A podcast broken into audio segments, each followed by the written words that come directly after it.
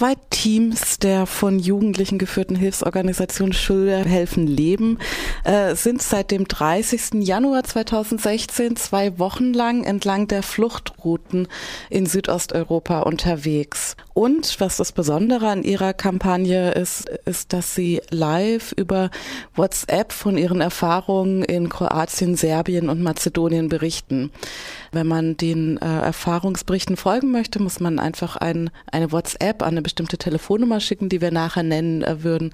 Und dann ähm, schickt man auf Start. Wir haben das hier auch schon ausprobiert und Pia und ich haben schon äh, mehrere Nachrichten erhalten seit dem 30. Genau, Nachrichten und Bilder auch. Mhm. Vielleicht möchtest du mal eine beispielhafte Nachricht kurz vorlesen? Mhm. Ja, gerne. Also wir könnten zum Beispiel ähm, aus Ljubljana eine vorlesen. Äh, mhm. Gespannt oder ein bisschen aufgeregt starteten wir heute Morgen von Zagreb nach Ljubljana. Dort würden wir Micha treffen, einen Filmemacher, der über den Nothilfefonds von SHL ein Kinoprojekt für geflüchtete Kinder organisiert. An der kroatisch-slowenischen Grenze sind wir doch etwas über das lockere Durchwinken der Grenzbeamten überrascht. Wir treffen Miha zu einem spannenden Zeitpunkt. Letzte Woche hat er begonnen, zweimal pro Woche Cartoons für Kinder im Flüchtlingsheim von Ljubljana zu zeigen. Damit alle Kinder gleichermaßen die Filme verstehen können, hat er nur solche ohne Sprache ausgewählt. Miha zeigt uns das Lager mit den Worten It looks like a prison. Da heute keine Filmvorführung stattfindet, können wir leider nicht hinein. Dahinter kommt dann ein Bild von einem ja, Containerdorf, muss man sagen, äh, abgezäunt mit einem ziemlich hohen Zaun direkt an einer Ausfallstraße. Ähm, in dem Heim sollen anscheinend circa 300 Flüchtende auf Asyl in Slowenien warten. Ja, das war jetzt beispielhaft eine WhatsApp-Nachricht, äh, die man äh, da so bekommt, wenn man sich anmeldet. Ähm, wir haben jetzt äh, Sandra und Rune auf Skype. Ich versuche es jetzt gerade mal anzurufen und dann werden wir mit Ihnen über dieses spannende Projekt sprechen. Hallo? Guten Morgen, Sandra und Rune. Wir haben gerade schon eine kleine Anmoderation gemacht und haben auch eine eurer WhatsApp-Nachrichten, und zwar die aus Ljubljana, die erste aus Ljubljana war das, glaube ich, vorgelesen. Das heißt, wir haben schon ein bisschen was zu dem Projekt gesagt. Ähm, auch, dass eure Kampagne am letzten Samstag ja gestartet ist und ihr für zwei Wochen jetzt äh, in Südosteuropa unterwegs seid. Die erste Frage von uns wäre dann, wie es ähm, überhaupt zu der Initiative kam und welche Ziele ihr damit verfolgt also der Grund für die Reise war ähm, oder ist halt der, dass wir halt seit Mitte September ungefähr letzten Jahres angefangen haben, lokale Initiativen hier auf dieser Balkanroute zu unterstützen, die direkte Hilfe für Flüchtende leisten. Und da sind so inzwischen über 40 äh, Projekte zustande gekommen. Und wir wollen halt gerne jetzt diese Projektpartner besuchen, sie kennenlernen und mit ihnen über ihre Arbeit vor Ort sprechen. Das ist ein Grund. Und der andere mhm. Grund ist halt, dass wir uns selber ein Bild hier von der Situation machen wollen, auch um ähm, einfach die Bedarfe noch mehr kennenzulernen für weitere Projektarbeit. Mhm. Könnt ihr kurz sagen, wie viele Projekte ihr vor Ort ungefähr habt? Das sind jetzt, äh, wenn ich bin vielleicht nicht auf dem aktuellen Stand, war jetzt schon ein paar Tage unterwegs, mhm. aber als ich gefahren bin, waren es 43. Also es sind. Okay, das ist eine ganz schön große Anzahl. Mhm. Genau.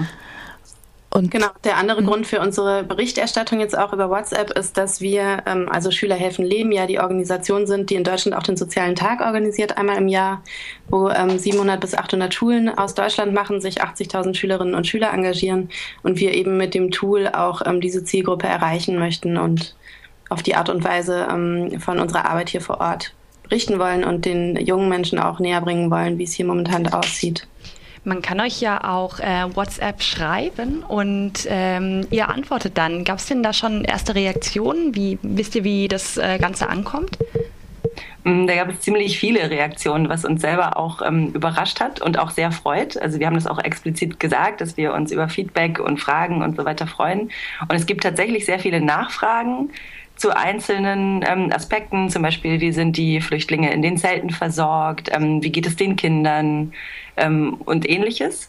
Das versuchen wir dann natürlich immer äh, nach bestem Wissen und Gewissen zu beantworten. Und es gab aber auch ähm, so ein paar allgemeine äh, Feedback-Kommentare. also die kennen wir nicht im Einzelnen, weil die landen bei unserer Kollegin in Berlin, die das dann wiederum an uns weiterreicht, also die Dinge, die wir halt hier vor Ort dann beantworten. Mhm. Und wisst ihr auch, wie viele Anmeldungen ihr auf WhatsApp äh, bisher habt?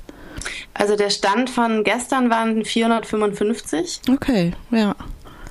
Mhm. Ja, was für uns total beeindruckend ist. Mhm, weil ja. Wir probieren das zum ersten Mal, als wir losgefahren sind, waren das, ähm, ich glaube, so um die 60 und es hat mhm. sich dann aber in ganz kurzer Zeit, äh, ist die Zahl halt sehr stark nach oben mhm. gegangen.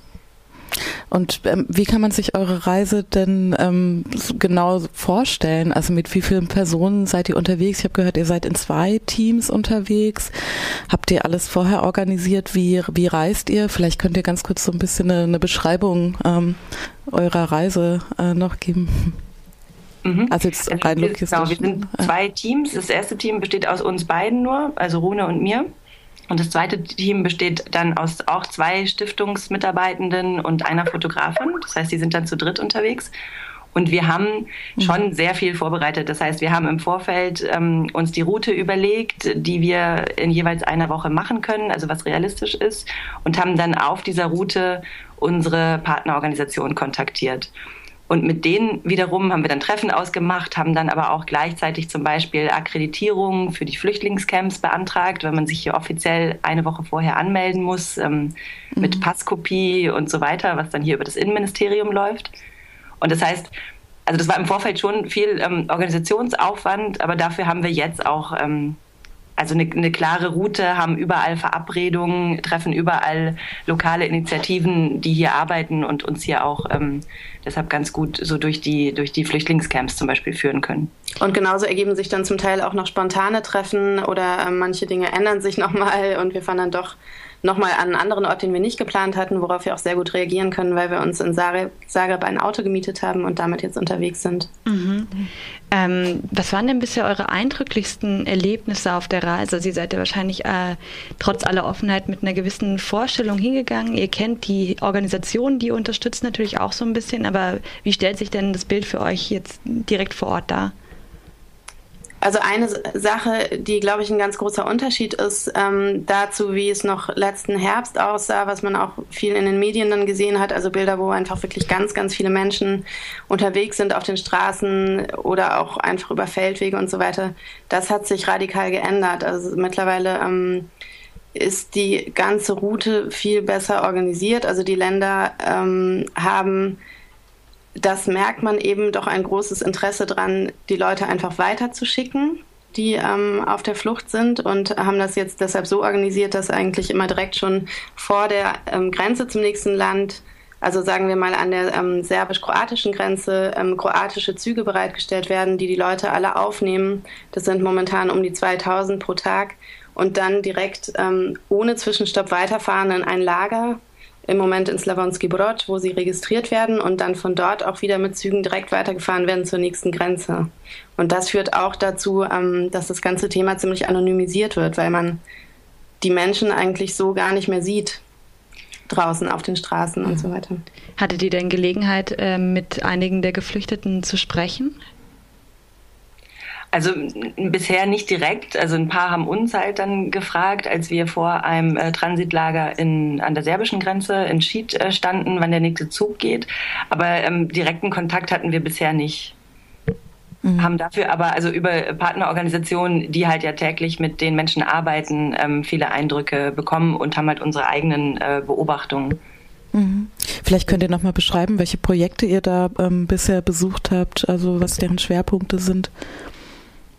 Also ihr ähm, seid ja jetzt noch nicht so lange unterwegs, aber äh, vielleicht die, wo ihr bisher schon mal wart.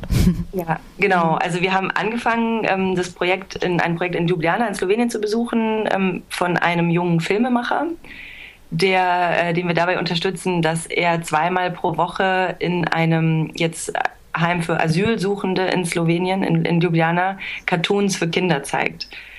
Und ähm, einfach mit dem Hintergrund, dass die Kinder dann zweimal äh, in der Woche für ein paar Stunden einfach vergessen können, wo sie gerade sind, was sie hinter sich haben und einfach nur eine gute Zeit haben, was auch sehr gut funktioniert. Also er meinte, er war sehr, selber beeindruckt von den Kindern, die immer sofort drauf anspringen und lachen und tanzen und immer schon, selbst wenn sie die Cartoons kennen, sich immer schon total auf die nächsten Bilder freuen und auf jeden Fall viel Spaß haben. Und dann haben wir in Slavonski Brod, in diesem jetzt äh, großen zentralen ähm, Transitcamp in Kroatien, unterstützen wir ähm, eine lokale Organisation dabei, ein, äh, also einen, einen geschützten Raum für schwangere Frauen, aber auch für stillende Mütter und Kleinkinder bereitzustellen.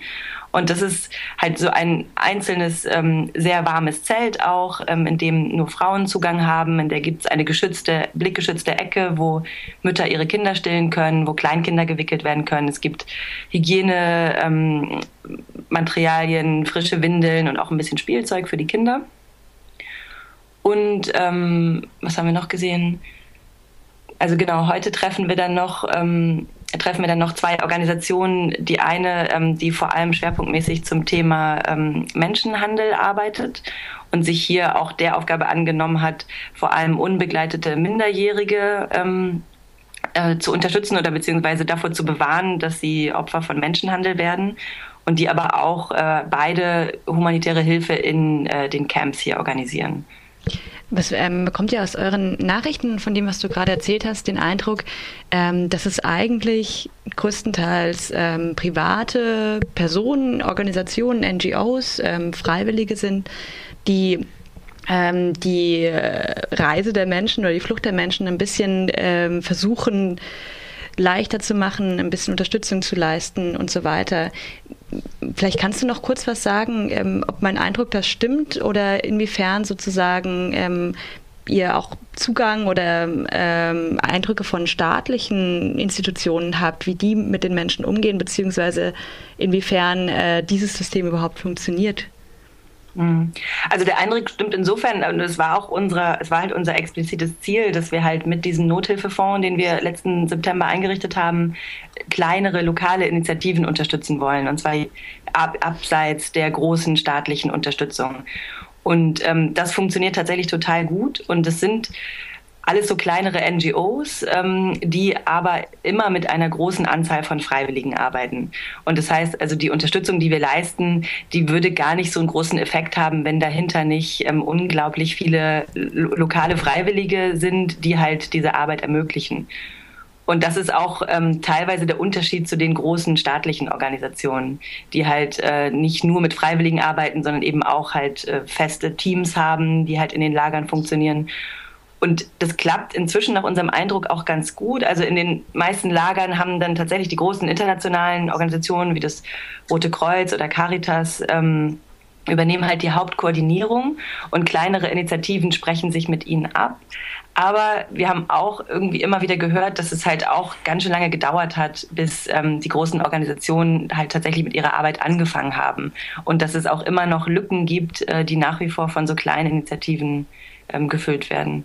Vielen Dank äh, an euch beide, Sandra und Rune von der Organisation Schüler helfen Leben.